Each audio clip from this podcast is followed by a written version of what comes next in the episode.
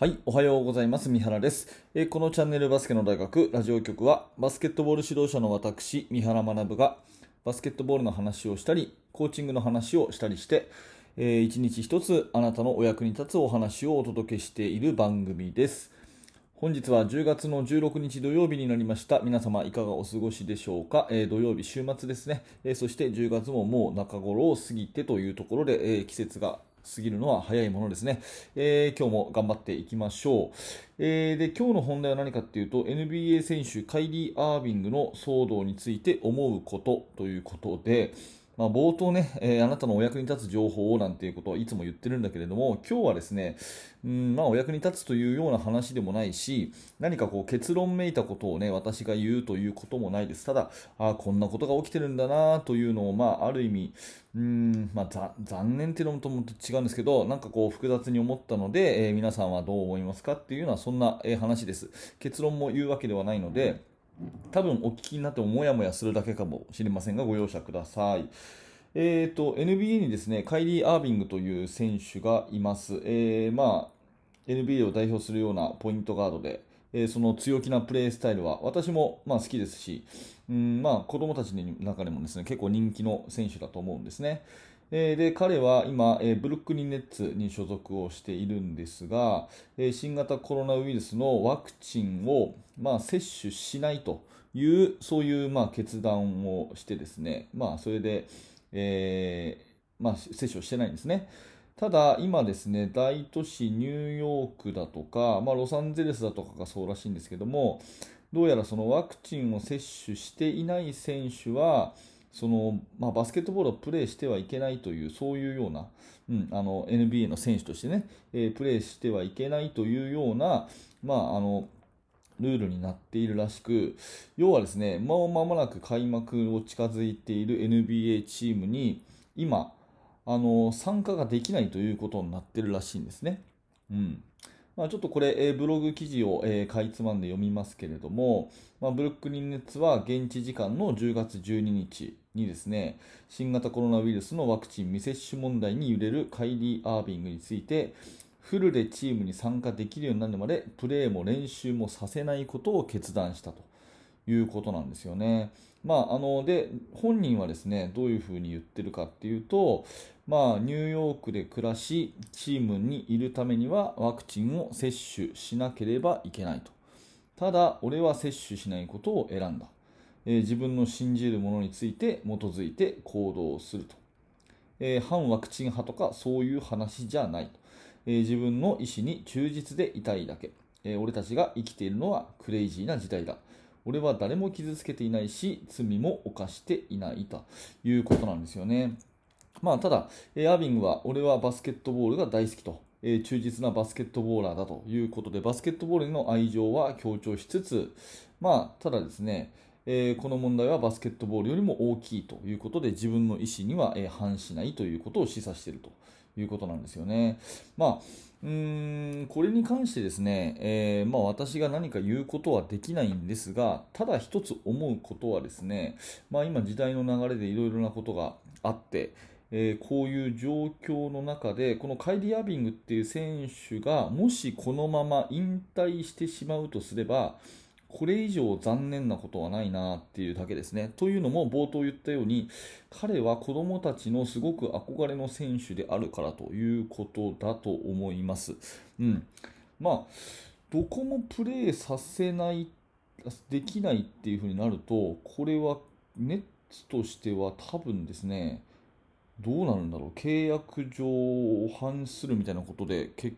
局カットされちゃうんですかね。多分ですね1試合出場停止とかそういうことに関してリーグから罰金が来るとかそういう話になってくると思うし、そうなると当然ねチームに所属する必要性がなくなってしまうということになると、どこかのチームにトレードとか、ただトレードの受け手があるのかとかってなると、NBA にいられなくなったりとかいうことになってちゃうのかなというふうに思っていて、チ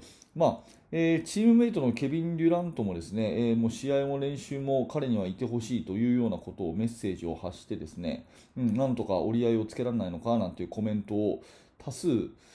残しているようなので、まあそれはそうですよねというところなんですよね。で、まあアービングのような選手はプレースタイルの話で、非常にこうハンドリングに長けてて、それから得点力があって。で身長がまあ比較的小さいというのはやっぱり子どもたちからするとですね、一番こう人気の選手のまあパターンというか、もちろん長身選手とかね、そういう選手も好きな子は好きだと思うんですけど、やっぱり多くの子どもたちが憧れるのって自分と同じぐらいの身長の人がやっぱりその技でね、